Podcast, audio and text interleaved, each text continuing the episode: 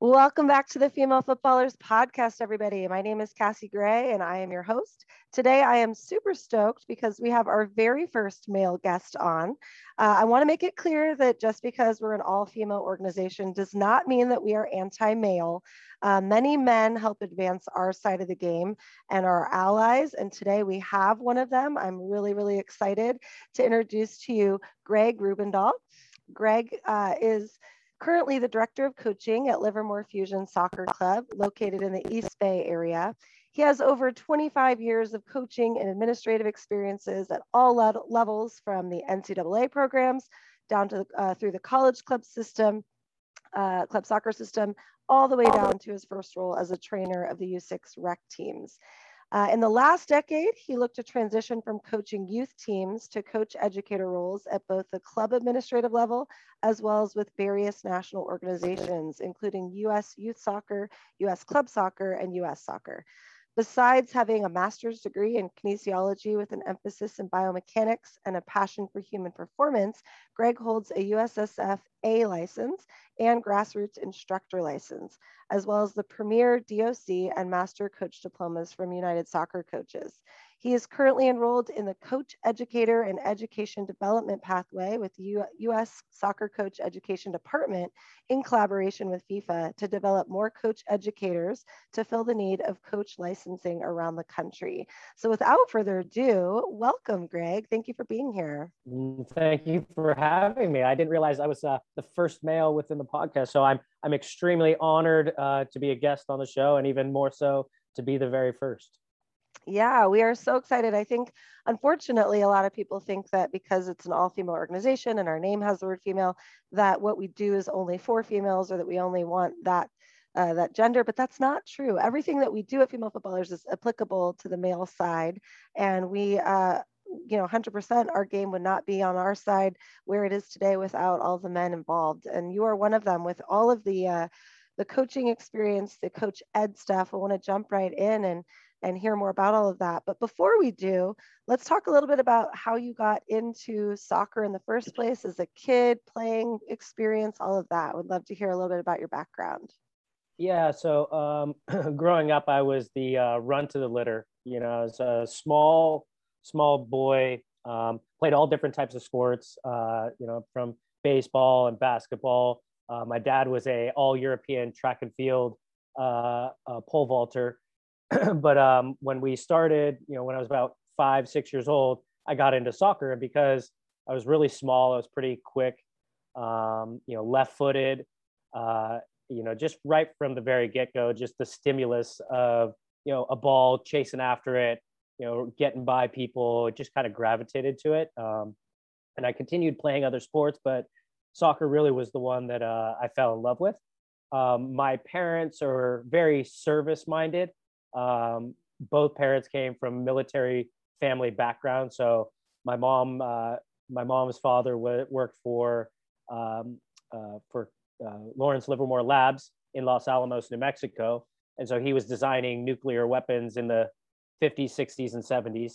Uh, whereas my dad was um, mil- an army brat, and he lived all over the world, from Germany, France, and and all over the U.S. So they kind of had a pretty good worldview of you know what it takes. And I, think it kind of you know goes back to a little bit what my mom said you know you know dad why do you you know design all these weapons of destruction? He said well if i don't do it nobody else will.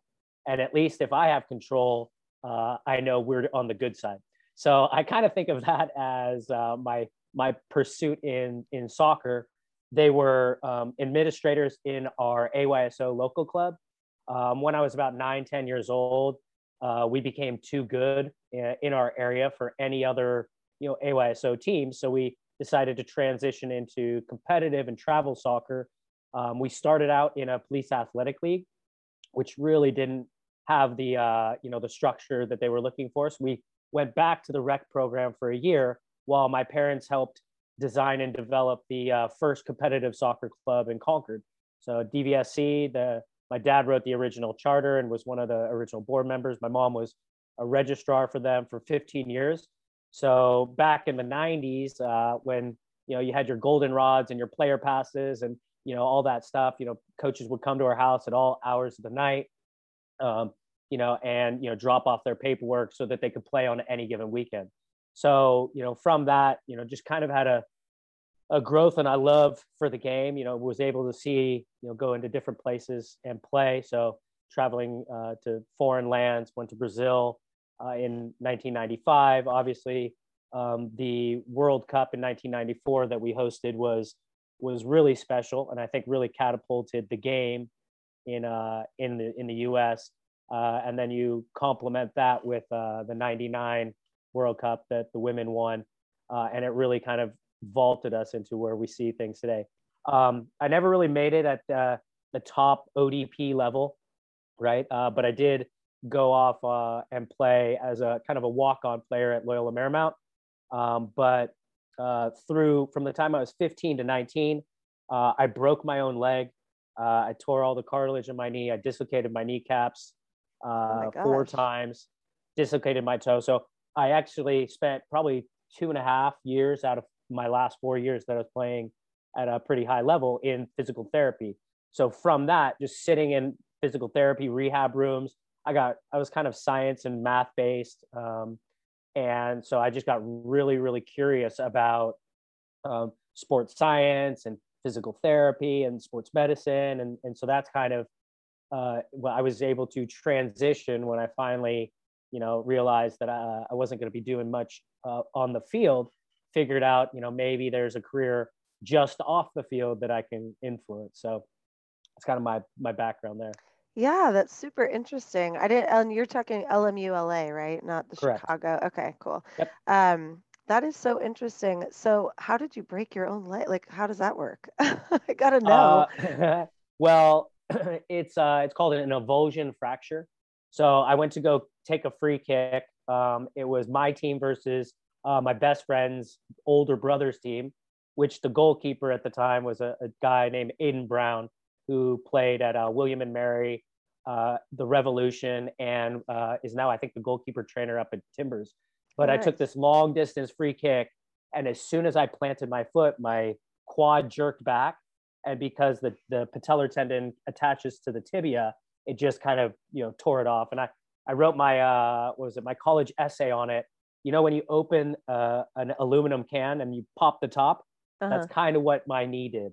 So oh, and gosh. so it was yeah. So I remember laying there and everybody you know kind of surrounding me. Um, and my, you know my mom in tears and oh my gosh what's oh. going on and i just sat there uh, you know, telling jokes because all the adrenaline and everything i was just sitting there like so hey, so did we score? You know, just stuff like that. You know. Oh my gosh. So. Yeah. Well, a couple things you said about your background I thought were interesting is the your parents being the first sort of group to start a competitive program in Concord. That's pretty awesome and definitely, you know, I would say 80s and 90s were were when a lot of the clubs that maybe started in the late 70s started to really boom and uh, you know some of the more urban areas had those bigger clubs but as like concord's kind of one of those suburban areas outside of the san francisco bay area where they all started popping up. Hmm. and um, so you played all the way till the high school level in that club is that right? Yeah. Okay I, then, I, I don't think i was allowed to leave. Yeah exactly. That's so funny. And then uh, transitioning you went to lmu and you studied kinesiology is that right? Uh, yeah, it, at the time there was no kinesiology program, so I actually graduated in a degree in uh, biology, chemistry, and physics, oh, which oh, was the closest thing I could get to pre-physical therapy at the school. Oh my so, God, uh, smart yeah. guy! Wow, that's a lot. Not just one, but all three of them. You know. Um, yeah. So after college, where where did you see yourself in the world of soccer? Did you ever take time away from the game? Were you able to travel and see outside of you know playing and kind of enjoy it as a fan? It's interesting. Uh, in 1998, we had kind of a selection team. Me and my friends. It was in between my freshman and sophomore years, and we ended up going to France for the '98 World Cup. And so we were actually staying at the Paris Saint Germain training grounds, um, and we drove the van down to the Champs Elysees when France played Brazil in the finals. So we were there on the street, 3 million people celebrating when France won uh, 3 0. Brazilians, the great, most gracious losers of all time. They're like, they, they're great at winning, but they're even better at not winning. And uh, And so sitting there, and the next day was Bastille Day, which is French Independence Day. So that was pretty uh, pretty amazing. Um, wow. Because of that experience, when I graduated from LMU, uh, it was uh, January 2002. I bought a one-way ticket to Barcelona uh, to teach English as a foreign language because wow. I wanted to get a, uh, a TEFL so I could teach English in either Korea or Japan for the 2002 World Cup. So, so it all had to do with soccer. it all had to do with soccer. And what I found out was you can't get a uh, a visa to Japan or Korea unless you're in the United States because they buy a round trip uh, booking ticket. And I had just graduated from LMU, had no money, so I ended up in uh, Budapest, Hungary, and uh, I was teaching English there. And actually, before I even got on the plane, because I had a friend down there, um, I already had a job at an English speaking soccer club called Buda Juniors that was oh, run cool. by like a, a foreign Hungarian national team player who had played in England and, and had started up this expat uh, club up in the Olympic Center in the hills. So, wow, very cool. Our mentor director is currently playing internationally in Budapest, yeah. and uh, she loves it. But yeah, a lot of those players, that's kind of what you do when you're you got to teach English, right? It's like the, one of the the uh, probably easier jobs to get, I would say. yeah. I don't know if it's easy by any means to teach it, but yeah. Well, and, um, and I and I think one of the things with that is, you know, it's it's conversational, right? Yeah. Because I don't think you really need to know how to write in a structured sentence. But I think, you know, learning English is, you know, to be able to speak with other people. It's the same reason why I play the game, right? I can go to mm-hmm. any country in this world with a soccer ball and make friends. I don't have to know the language. Totally.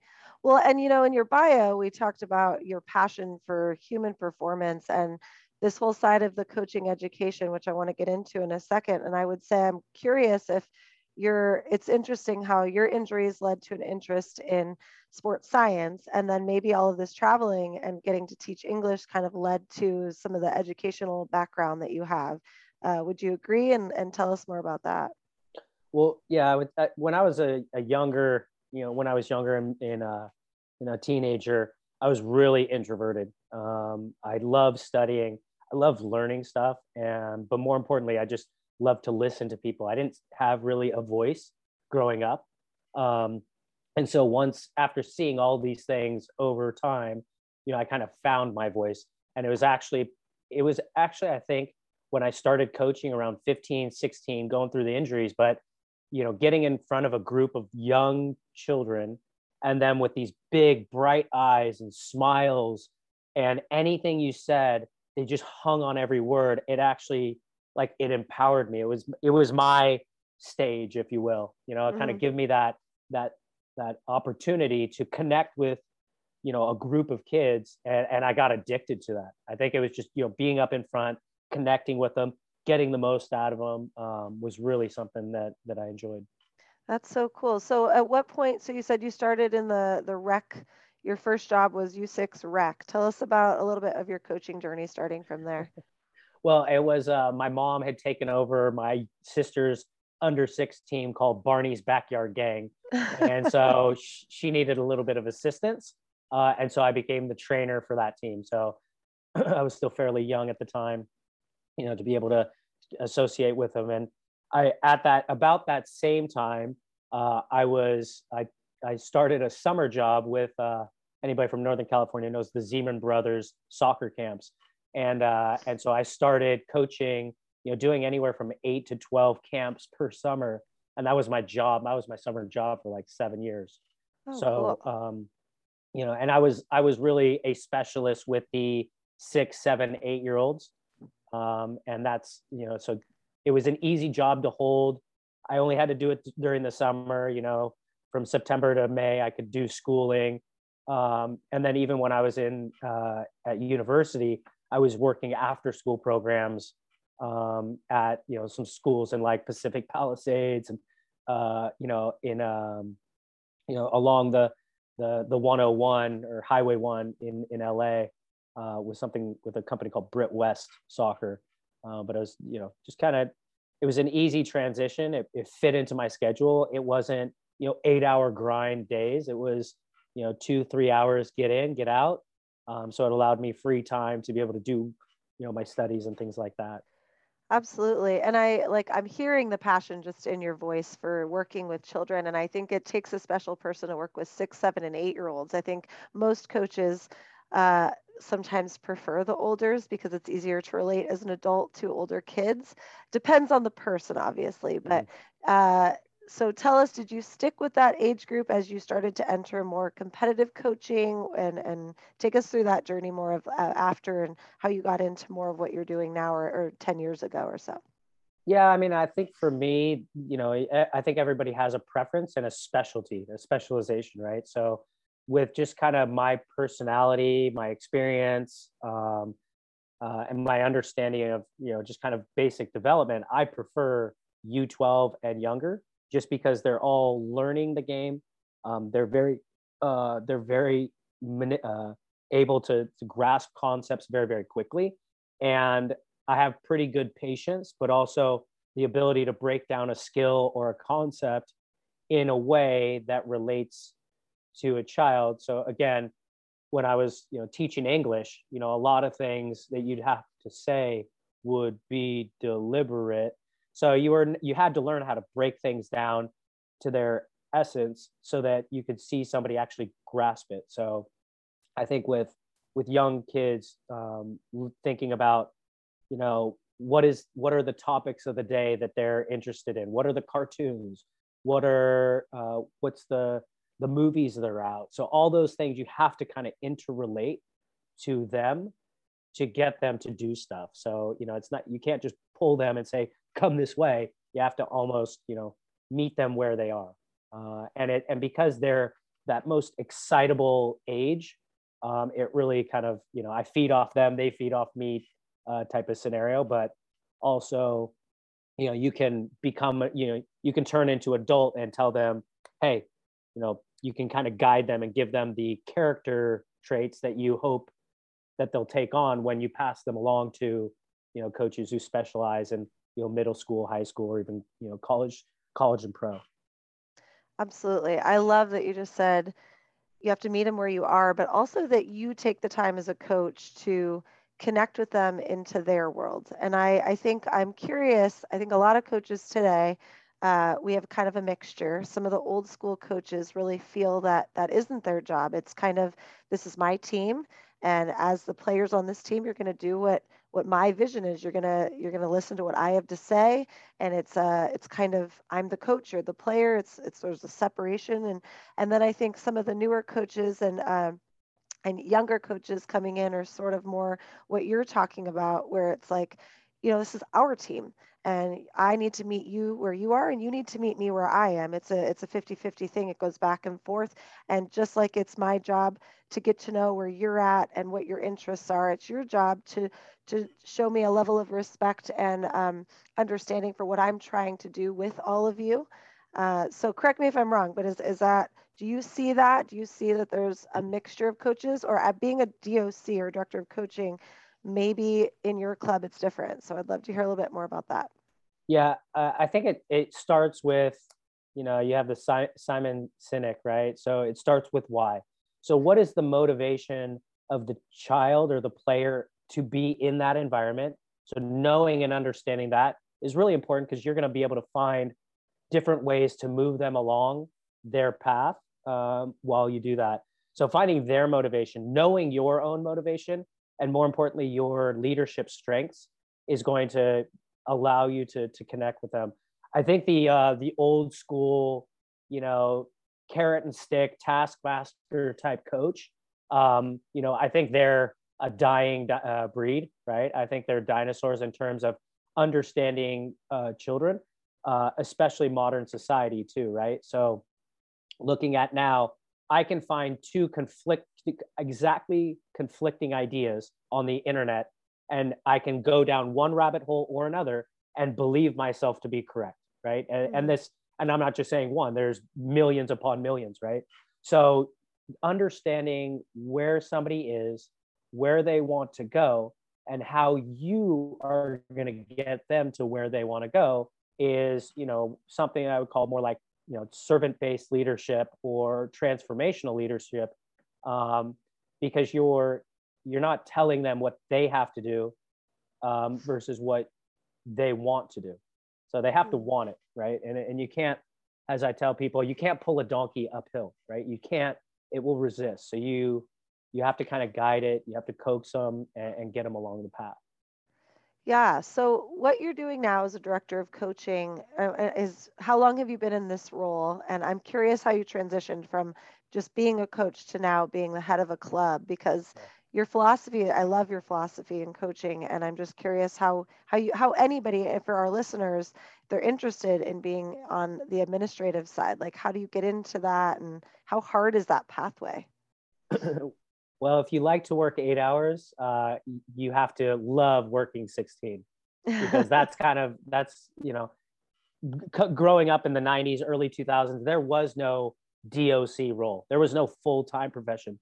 So i worked seven different jobs to to make it all work. And it, it was when i was a director of strength and conditioning for for one of the clubs locally here uh, in the bay and a, a director position a director of coaching position opened up in the U8 to U12 age groups, which actually at the time is U13 to 15. When it opened up, they were like, hey, you know?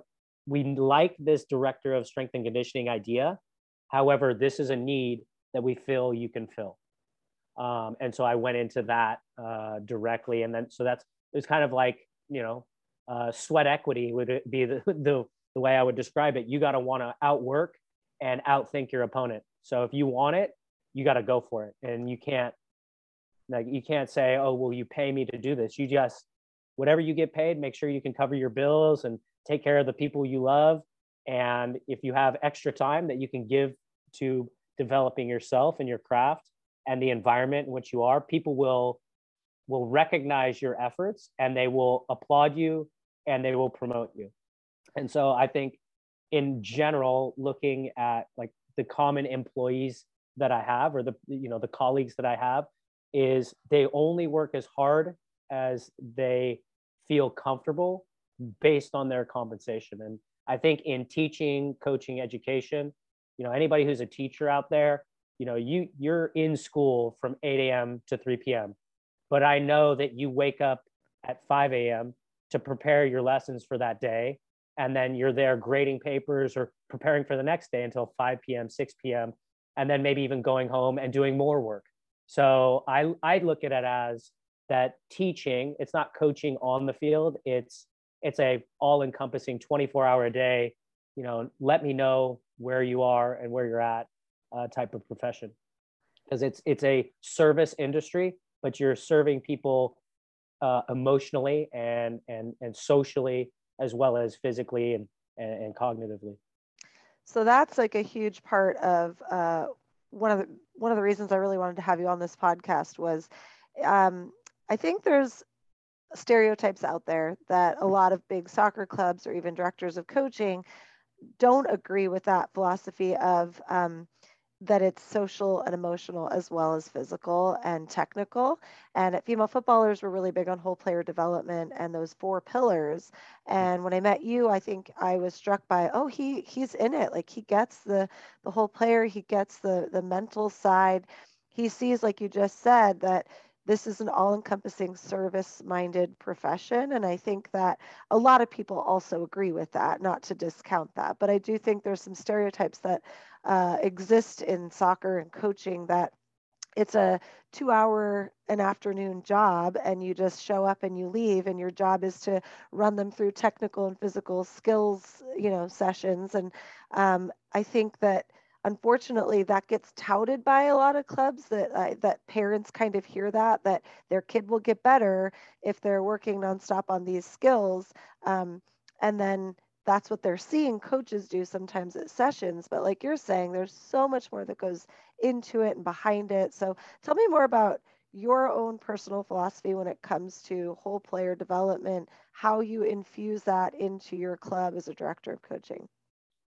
Um, I know that's a lot. I know. um, well, I think the the main thing that I've I've uh, recognized and and you know kind of applauded and, and elevated in the last couple of years is not necessarily looking at people's deficits and their weaknesses and focusing on them and trying to make them the most whole you know well-rounded human but rather look at people with their strengths their personalities and their identity and understanding that what they actually believe about themselves and how and how you can accentuate that. So you know really identifying their strengths right? What their needs are addressing the needs right? And and there are things that you don't need to learn uh, as a player right? If i'm a if i'm a left back attacking left back i don't really need to know how to hold up the ball with pressure on my back to turn spin and shoot. I don't need to learn that. Now when i'm young i may want to develop multiple skills and, and things like that. But in terms of priorities of needs if i'm going to be a left back i need to be the best left back. So that means running you know long distance you know r- running with recovery runs. It's it's tackling it's uh, understanding. So with with that i think you know getting players to understand themselves what their skill sets are and more importantly to identify um, uh, individuals within the soccer community whether that's inside their club or professionally or internationally that they can look up to so that they have a player role model characteristic that they're looking to achieve right? Like what is it about this person? So if i ask any any 10 year old boy right now who's your favorite player you know at least three or four years ago is ronaldo messi right now and so that's you know but you're talking about two of the greatest players of all time and that you know to be like that person like you can achieve some of that but that's not necessarily fully realistic, right? I'm five foot six. Ronaldo can't be my favorite player if I'm going to emulate him. M- Messi can in some capacity.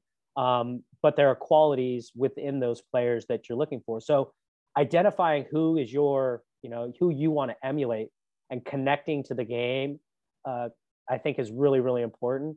Um, and and once you start learning about the, you know the positive negative characteristics of, of all players and then just knowing how you can grow into the game right developing that passion going out there you know going to live games um, one thing i will say um, and this is you know one of the most important aspects if not the most important is that female uh, uh, viewership for female games is extremely low at the youth level and it's a matter of going to the games, being there. Um, there's not a lot of opportunities to go watch games. So, but even within your club, can you get your U8, U9, U10 ladies watching your U15, U16, U17 ladies teams? They do not need to go to a professional level. Um, you know, is it the high school games that they're going to? There has to be community, social connection, and buy-in on the the male side there's the professional sport kind of system that you know just is americanized and bought into just naturally um, but even then uh, young players don't necessarily go to those professional matches and if the the women's game is going to grow a there needs to be more professional uh, growth oppor- uh, opportunities for players as well as for viewership um, because you know trying to fit in a, a college game between August and November when it's the highest season for soccer, you know, trying to fit in a game. And that's the only, you know, really, really high level uh, you can go see in your local community. It's just, it's almost impossible. Right. And because of the way the NCAA is, that's the only time they play. Right. They, they play a couple of games in the spring that are just kind of, you know, off games. So the more we can grow it you know develop it um, now there's the emergence of like of the uh, the summer the women's summer leagues that are that are popping up but again those are short term seasons that are family time for the most part right that's when mm-hmm. families are going off from in june and july when they can actually go watch uh, watch the high level but um, I think, yeah, yeah. I, I, think you brought up such a good point. And I definitely want to transition a little bit into this whole female side of stuff. Um, access and representation is a big part of what we talk about at female footballers as well the whole role model side of it mentorship side of it is what we promote um, and i couldn't agree more and i loved that you said the younger age groups need to be watching the older age groups within a club and that it's not just about this elitist level of soccer and i think um, like you said, it's very American to look to the professional level, the U.S. women's national team, and they can only do so much. They can mm-hmm. only play so many games in different cities, so the girls can go access those games. But mm. I think what you touched on was sort of a there's a lot of um, I don't, for lack of a better word, this is a controversial word to use, but um, there's a lot of complaining in a way on the mm. girls' side. Being a female, like we we do complain that there isn't a lot of access and representation, and I personally agree that that there needs to be more viewership, uh, or excuse me, more access on television to all sorts of games. But I also think you touched on um, this notion that there's a lot of girls that are choosing not to go to games, and mm-hmm. um, and it's a chicken or an egg. Like obviously, it could be that there aren't a lot of games to go to. You could definitely play that side. I mean, we went to the Earthquakes game on Sunday for Wondo's last game, and my daughter kind of looked at me and she's like, How come we never come to the girls' games here? And she's eight. And I was like, Well, there are no girls' games here. Mm-hmm. And so that's part of it. But it's also uh, my job as a parent, if I want to give her those role models and, and access. We have San Jose State women's soccer, we have Santa Clara right here, we have Stanford. And granted, like you said, it is hard to fit those games in. A lot of the time, they're 7 p.m. on a Friday, or or three o'clock on a Friday, or three o'clock on a Sunday when we have games and and stuff like that. So there's there could be excuses, but it's also, um, you know, how many people are putting themselves in the position where they do it you know like they actually go and, and bring them there and so the idea that you you actually like bring the girls to the older girls games that's more doable. Hmm. that's easier. That's a great place to start. So for parents listening i hope uh, or coaches listening if you coach a younger girls team or an older girls team that's something to think about for sure. I love that. Yeah and I, and I think within any club any type of bigs and littles uh, program that you can create where players uh, older players give back to the younger players is going to be immense, right? Um, a uh, mutual friend of ours, uh, Coach Lou. Okay, yeah, we love one Lou. of the most phenomenal uh, leaders of little females, and she she has she's had at least that I know of four events with her older, you know, U17, U18 players and her U10 players, where they've actually come together. They've they had pizza parties, they had Halloween dress ups, they had and, and they connected with each other. And these little girls look at them like they are professional players. So you don't need to see professional sports to understand that when you're that old, you know, when you're 16, 17, 18, you can have a massive impact on an 8, 9, 10 year old. That's what I learned as a 15 year old coaching 5 year old girls. Mm-hmm. That's what I learned. That's why I got into it. That's why I got addicted to it to be honest. And that's why I do this. So yeah. like and and when I was 10 years old, there was no MLS. The Blackhawks was the only team in the entire Bay Area. And what came out of the Blackhawks was, you know, the 1990 World Cup players and the first generation of MLS players in 1996. Mm-hmm. There was no professional, you know, it was like an amateur team that they would compete in the US Open Cup. Mm-hmm. Right. So, and that was only 30 years ago. So, yeah. You know, for, for you who are younger than 30, it's probably a long time for you, but it is, you know, not even one full generation. Um, and I think that's the optimism that I have because the people that I grew up with are now parents and, and they're club leaders and that we can actually, you know, 30 years from now, what you're seeing in the MLS maybe USL, like it should be like that times, you know, in half the time for the women's side because A, we're World Cup champions consistently. We have the best players consistently. We have the most resources, you know, across the board.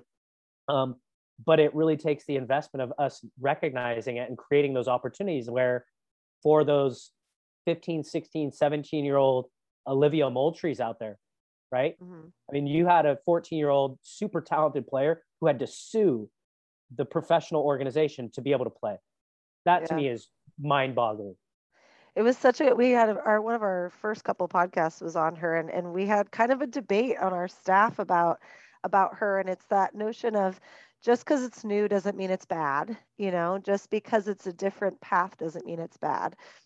But from a mental standpoint and a, as a teenage girl having been one it's also a lot of of that pressure. And luckily, I'm I'm good friends with a girl that trained her that I played at Cal with, and she was just mentioning like all the different support systems that she had. That made me really happy. If those supports are going to be put in place for girls that young to to leave the game and go pro at that age, then I'm all for it. It hmm. just the the system has to be set up to support them in a mental capacity, and I think certain avenues and cities in America have those clubs that have those supports and certain ones don't. So it's just tricky. Yeah, well, but, I and I would say that the Tim the the Portland model with the Timbers and the Thorns is probably the only city in America that could support a player like that in a moment like that. Right. Totally. The, I think I think it's probably the best place to to have to have gone in that regard. Totally, yeah. But you know, I, I was curious as you were talking, how what's the um do you only coach girls? Have you coached both? Uh, you started with girls? Like, tell me a little bit about like the I guess percentages of who you've coached yes. and ages. So when I was in grad school, interesting enough, you mentioned Wondo. I would I entered graduate school after I came back from from uh, Europe teaching, uh, and I entered my my biomechanics or kinesiology program, and I was teaching the soccer classes, and I wanted to work with the men's team. Wondo was on the team at the time, and also a couple other guys who I played, uh, who were just a couple years younger than me, who were playing on the team. And I went to the office and knocked on the door and said, "Hey, you know, my name is Greg Rubendahl. You know, I'm a coach. I'm teaching the soccer classes. I'm a new graduate student. I'd love to help out." And the coach said, "You know, season just started. You know, we're, we're good right now. Um, you know, j- you know, we're not really all that interested." I was like, "All right." So I walked three doors down, knocked on the women's door, hey, my name is Greg Rubendahl. I'm a master's student. And it was Kim Sutton. So Kim, yeah. like by far one of my favorite humans in the world. So anybody who has the opportunity to work with her, you are lucky. Um, and she said, you know what, I'm real busy right now, but let me come to, you know, one of your soccer classes, you know, check you out and, and we'll see what happens. So she came un- unannounced to one of my classes and I'm, you know, going and doing my stuff. And she's like, hey, you know, I watched your class, love your energy, would love to have you come out to the women's team. And on day two of me volunteering, she said, Hey, we just lost our goalkeeper trainer. Uh, can you train our goalkeepers? I said, Well, I'm five six and I know everything about 10 positions and nothing about one. Which one do you think that is? And I, but I said, I can learn anything. So let me study goalkeeping and uh, and get after it. And so for two years, um, all I did was study goalkeeping. I did my my master's project on goalkeeping. Uh, I trained, I had a, a, biomechanical analysis and trained myself to be a goalkeeper.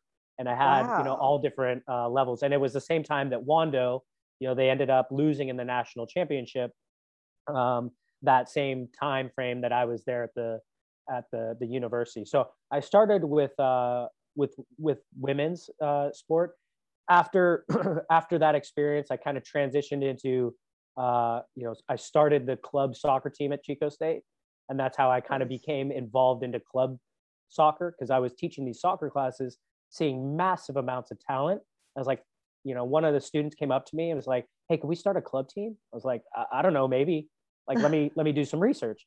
And so now, like, it, it, I found out that there was this tiny little league, and you know, 15 years later, you know i'm the president of that organization and we have over 100 teams and all of our teams are perennial national championship caliber from That's the west so coast cool. which is so and so when i transitioned after working with high level women i i realized to be honest i said you know what? I'm i shouldn't be taking jobs from women working with girls and women. I think there are other people that are better suited for this. I'm really good at U12 and under, boys or girls, because at that age, I don't really see much of a personality difference. They're kids, they're kind of emerging, you know, personalities. Um, they're all kind of the same. It's when they start hitting puberty that things start changing a little bit in terms of how their group uh, dynamics become. Um, but then, you know, when I came back to the um, to the Bay, I worked almost exclusively with boys teams, um, and I've kind of ping ponged back and forth between uh, boys and girls, you know, different teams here and there. But as a director, you know, at this point, uh, I work with coaches. So, you know, depending on who's in front of me, uh, I work a lot with parents, right? And So I think it's more education of uh, of the next of, of what the expectations of what this environment really is. Right? Yeah. You mentioned though that like you were you didn't want to take jobs from females. So I'm just curious, like now that you're you know DOC of Livermore Fusion, like you know coming in when you're looking at coaches, what do you who's coming to you? You know, is it yeah. more male? Is it more female? Do you do you look for females to coach female teams? Does that matter to you? Like, how do you feel about that? Uh, well, you know, I, I look at it, and you know, within a club structure, right? Um, and I, I, went back and I looked at, you know, this year our recreational program at U7 and younger. Uh, 60% of our coaches are female, both That's male awesome. and female. It's not. It has nothing to do with uh, gender. It's more the age. Um, it might have something to do with the time that most of those kids are available, which is like a four to five thirty before, and you have um, more accessibility teachers or you know parents who are available at that time. Um, but as you go older, there becomes less and less females, and I kind of I kind of compare it to an elementary school. How many males are in an elementary school staff? And you know, give or take, it's about a three to one ratio uh, you know, 75% female to male in general. Um, you know, I, I, don't like I don't like to talk too much in stereotypes, but yeah, you know, as that just seems to be um, the commonality um, for uh, for understanding young ladies, especially in everything that we've gone over in the last two years. I was already kind of trending this way, and then all of a sudden it got magnified. Is that understanding the psyche of a young female, you know, a young female is extremely important. And I think there needs to be a balance of that. So I, I, I definitely look for female coaches for female teams. However, uh, I would look for female coaches of male teams. If I, if I, if there was a, a plenty, uh, I would look for, you know, I would look for the best person for that group in which I have. So I have, I have, uh, you know, male teacher, male coaches with female teams and vice versa uh, with the programming because they're the best teacher for that specific age group.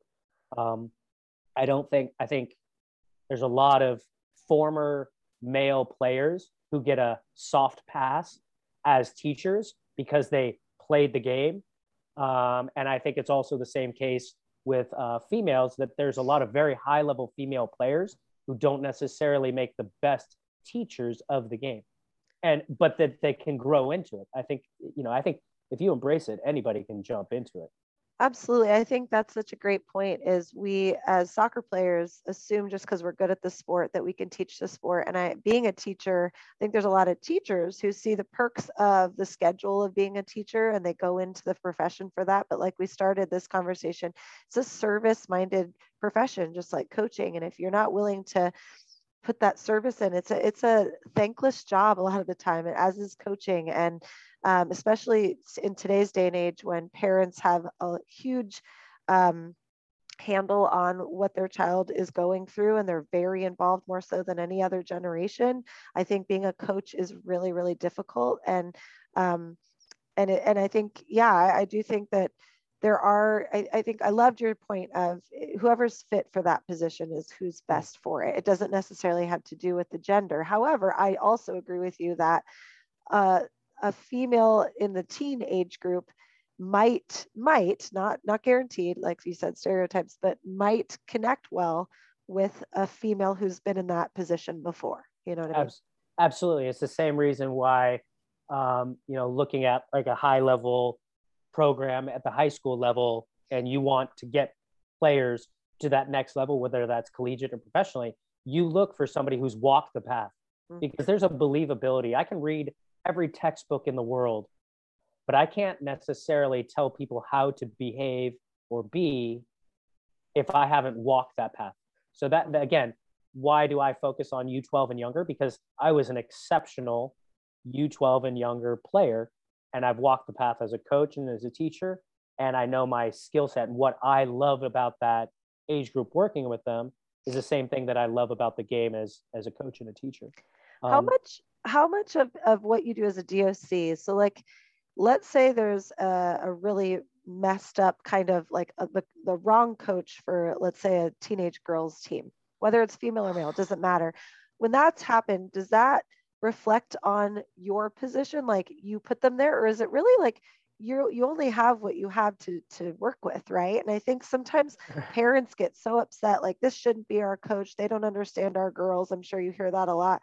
And uh and i think the frustrating part is as a doc just like a principal of a school you you have a small amount of, of coaches to to work with right? So that's a hard it's a hard job. Well coaching is not you know coaching seems glamorous when you think about it, you know, in professional terms or even collegiate terms, you know, oh, it's it's a fantastic job, but the number of hours, the time that I mean, thousands of hours I've been woken up in the night, can't go back to sleep because I'm worrying about somebody else's child and what I've said or how I've done it, um, how I'm going to affect that. I mean, it's it's really really emotionally uh, draining um, to the point where you know 42 years old. I've never been married and I have no kids. And people always ask me, you know, how many, how many, how many kids do you have this year? You know, how many kids do you have? I said, oh, well, this year, 1,312, right? Like every one of these kids means so much to me. And so it is kind of a, an emotional thing. Um, when you're talking, there is a, a huge issue in terms of coach retention, just like there is referee attention because you look at it right now, there's so much stress put on the coach from external factors, right? The easy thing to do is to quit. Like, you know what? Remove yourself from the situation. Same reason why we have a massive issue with referee retention. Like, mm-hmm. I had to yell at a coach the other day for yelling at a 13 year old referee who looked like he was maybe co- taught or, you know, refed 10 games in his life, right? He's 13 years old and I have a coach going after him. And I said, look, like, don't yell at him. Who, who are you? Who are you? I was like, I'm the guy protecting a 13 year old from you yelling at him. Yeah. Like he's not going to come back next week if I don't protect him. It's the same thing that coaches will do to their players, but even more so, you know, now that we just had our little youth state cup, you had adults, a lot of parent adults yelling at eight and nine year old children like they had just you know like they had just stolen something from them or they were out there like you know really physically altercating. And these kids are competing. They're reckless. They're immature. My job as a coach is to control them. And if i got to pull them off the field and talk to them they're learning right? But some of the things that i heard adults yelling at kids was it's just not okay right? Mm-hmm. it, i mean it, it's I, it, in my opinion the game would have been a lot better if we had filmed it and everybody had been watching it on TV in their living room, yelling at the TV because the way they affected negatively the children by being so close to it was really disconcerting. It was very, it was, it was sad mm-hmm. because we went through an entire year plus where we weren't allowed to play. We weren't able to get kids out there. We begged to be able to do this. And this is how we're going to act first first run out of the gate, this is how we're gonna act. Not okay. Yeah. Not okay. Oh, I love that you feel that way too. Just because I, being a teacher and, and equating it to coaching, uh, that's the one difference I would say. You know, I'm not. I don't have a bunch of parents in my classroom, and so you can really separate some of that. And I think that's the hardest part about about soccer. And I've I've heard from parents, being a parent of two competitive players, like I see both sides, but at the same time, I, I, often see the coach perspective more than I see the parent because I've mm. I've been a coach and in the game longer in that regard than I have as a parent. Um, but I've had parents like, why can't we sit and watch practices? And I'm sitting like, why do you why do you want to? What is the ultimate goal of that? Is it because you takes you too long to go home and then come back? Okay, that's like a logistical thing, maybe. But are you going to critique the kid or the coach? And is that the ultimate goal? Like what's the point of that you know? And i think the hardest part of all of it is that ultimately just like teaching the teacher the parent the coach the parent the director of coaching all of us are supposed to be a team helping these children. And i mm-hmm. think unfortunately you know it becomes and i i see from the coach's side you, the need for support from the parents. I see from the parent side the needs from support from the coach. And it's just everybody really has the most best of intentions. It's Oh. just the emotions get too high in game scenarios, and it's so frustrating. And um, and it's on all it, it's all genders, it's all ages, it's all clubs. Doesn't matter if you're a small club, a big club, right? It's all sports. All sports. It's not. It's not. The the thing I always tell people is that coaching is the profession where the classroom has no walls. Mhm. and that's the big issue like you're watching it and th- there are some great teachers out there. But i'm telling you there's a lot of developing teachers that are still early in their craft that don't react well to stress and we scare them away as parents. Um, we make it very difficult uh, sometimes as directors and, and it's you know the hardest part is going in and, and being able to critique just like you have with the player give a positive um, uh, plan for a coach to move them forward because all they feel is the negative. They don't look at the positive. and, and again it goes back to why do they do this right? And i, I was writing it down because we talked about like you know wh- why what's what's the purpose of getting into coaching? Well you know the, the word coach actually comes from a city in hungary where they used to make carriages to get people from one place to so horse-drawn carriages. So that's where the word coach comes from so it's literally where you get one uh, somebody from one place to another. So that's the origin of the word and the idea. So i thought you know these 10 different reasons why somebody's a coach. The parent turned coach the community leader the has been the never was right? The competitor the visionary uh, the nostalgist so somebody who's trying to relive their their glory days the entrepreneur which i think every parent thinks that we are but i would say there's very few of those. Mhm. uh, the purist who's just for the love of the game and the love of the community. And for me it goes down to the philanthropist that i'm doing this to help the world right? So i think there's a lot of different ways and, and reasons why coaches get into this. Um, the one thing i will say is and i tell this to to my classes the one immutable that i found from parents is that they love their children. How they express that love is wildly different amongst different parents right? so but they do love them and and they don't necessarily act logically because that love is so intense. Um, and i would say from a, a club director standpoint i have to care about children more than my own club more than uh, the community like I, I look at it as you know my paychecks come from one place but i work for the children of my community Mhm. all places, all locations. I'm trying to bring them in, have a, a great experience through sport, right? Maybe make some, you know, make some memories, have some fun, you know, and then look back on it and say, you know what? When my child wants to play a sport, I want to get involved.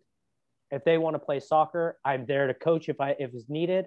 But let's have another positive experience because I had such a positive experience and i think that's that's probably as a, a club director the thing that i have to impart in my coaches the most it's not about player retention or numbers or championships or anything like that it's about can we get kids to start playing at three and not stop until their their legs give out Gosh, I wish more DOCs were like you. That is so awesome to hear. No, I'm telling you, like, I I think maybe just my experiences in the last few years have have tainted my viewpoint that there are such great people like you out there. But I, I do think I think being in the position that I am with female footballers, I hear so much about the parents that are coming to me frustrated with the club or the coach or whatever. And and coaches come to me frustrated with the parent or the club, you know. And so I'm Mhm. always just hearing that negative. So this is why I feel like we have a podcast is to talk to the wonderful people making a difference in their communities and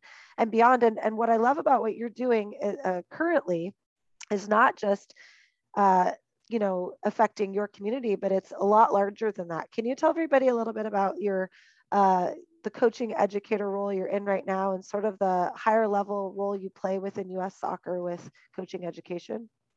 Yeah. So uh, one of the main issues, um, teaching. You know, how long was your teaching uh, credential program that you had to go through? Like nine months. Nine nine months. Okay. Yeah. And and X amount of dollars, yeah. thousands of books and resources, and the professional development that went along that. In soccer, the only way, there is no licensing to become a coach in most sports, uh, soccer in particular, and the licensing is very, very minimal So because you don't necessarily need to go through rigorous licensing, there isn't a lot of people who are out there who are coach educators. So um, and it takes a lot of energy to educate individuals, you know, along their craft and path.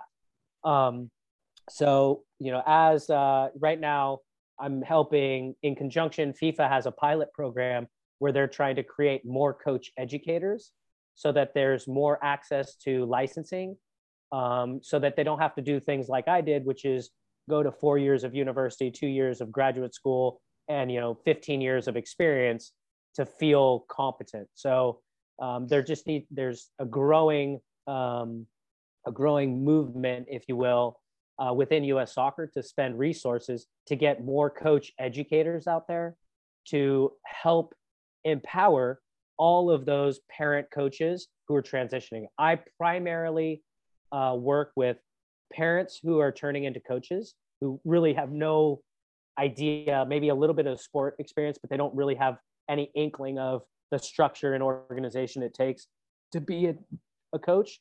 Um, the other one is coaches who are at the beginning of their developmental pathway and they have high aspirations for themselves but they're kind of just on the beginning of it. So mm-hmm. what's called the the grassroots licensing, so the introductory level is what I I, co- I teach, and then the D license, which is kind of the first formal process, which is right now they're blended classes of 17 weeks in a row with a final assessment, so an on-field assessment, as well as a personal development plan presentation. So they go through this whole process and they you know they, they kind of get out there and you give them a little critique of you know things they can think about as a coach and then they put together a, a pretty much an action plan for themselves mm-hmm. and then you let them out into the world um, and then they, they got kind of go along their pathway so um, yeah I, am huge uh, you know if i could help every director and inspire every director to work with the uh, grassroots slash you know recreational level parent coach that will grow the game at the foundational levels which will make make the, it much easier to identify individuals who can move up your chain into the more competitive environments. And it's interesting last night i was at a uh, uh, um, a pdp event so you know a high level player event and i ran into a former coach of mine who was a parent coach who I said, you know, he knew a lot about the game, and I got him involved in coaching like 15 years ago, 12 years ago, and I, I forgot that I had gotten him into coaching. but now he's he's got two or three teams. You know, his sons are now 10 years older. You know, high level, and he said, I, I just have to thank you. You know, there were some things and some help that you had at the very beginning when I first started out that was really really important, and I forget the impact you know, because those are really the coaches that I look for are the ones that care about the community. Um, as I tell people, I'm a mercenary, right? Like you bright, bring me in because I'm a hired gun, right? Mm-hmm. Um, I would rather have individuals who care about the community uh, and gr- will grow the organization because they're not leaving. Just mm-hmm. kind of like how my parents uh, kind of grew that environment in Concord is I see that that's something that needs to be happening in every city, in every country around the world, mm-hmm. right? And it happens a lot more often uh, globally because it's just part of the culture. Um, here, we're just such competitors that like we can't. Sometimes we can't even get out of our own way. Right? Yeah, when thinking about so like, true. Yeah, we're we're fight we're fighting over you know we're fighting over uh, you know pieces of the pie. And as I tell people, we fight over pieces of the pie you don't not realizing you guys own the bakery yeah exactly. you don't like once once you realize you own the bakery you don't need to fight over the same pie you just make more pies and you make more different types of pies mm-hmm. and you mm-hmm. diversify and you grow it from there so i think that's huge that's a great important. analogy yeah totally that's so fascinating and i think you know um, i love i love hearing from you one from the doc perspective but also just uh, an advocate for uh, female coaches, female players, the whole female side of the game, but also the grassroots community level is um, something we recently were talking about on our Instagram page, and we'd thrown kind of the, when the NWSL stuff happened with the systemic changes that need to take place in U.S. soccer in general. Everyone t- seems to think that things need to happen from the top down, mm-hmm. and I, I think you and I agree that starting at that grassroots level really makes a difference from the bottom up. And I think um, you're doing it, and it's so nice to talk to somebody who's already putting the work in and it's like you said earlier it's it's a service job. It's it's a thankless position. So those nights when a guy comes up to you like last night i know how that feels as a teacher too where you feel like oh i've made a difference and and that's why we do this and i think we mm-hmm. need more coaches who who value that aspect. And i think you've created a, quite a great group of coaches and you see what is you know the important things to pull out of coaches to put them in those positions. So i'm really excited that we have somebody like you on the us soccer us club soccer us youth soccer side of things making those differences because there's also a lot of people that aren't uh, as great as a human as you are. And i think those are the hopefully we can start weeding some of them out. The old mm-hmm. school uh, people that have just been around too long that need to move on. Well I, you know, I, I think I, I, will probably have to leave it with this. Uh, my favorite book of all time, um, Voltaire, which is a French philosopher uh, called Candide. The very last, you know, this this this tragic hero goes through all these different chaotic experiences in their lives, and you know, looking for the answer to to life. And the very last, uh, the very last phrase of the book is, you know, of all these things that you learned in your experiences, what did you learn? And uh, the phrase is cultivate your garden. Oh, I love that. I love oh. that. I'm writing it down. I love that kind of stuff. Um, very so uh, so true. This has been so awesome to talk to you and hear about your story, but also you know what you're doing for not only your community but such a larger scale. And I hope that our listeners are. We have a lot of coaches that listen, and I think that I hope the coaches who are listening understand that there are some awesome DOCs. Find the clubs where you feel supported. There are many out there, regardless of how you might feel. And remember your why. These are some takeaways from today's conversation. Absolutely.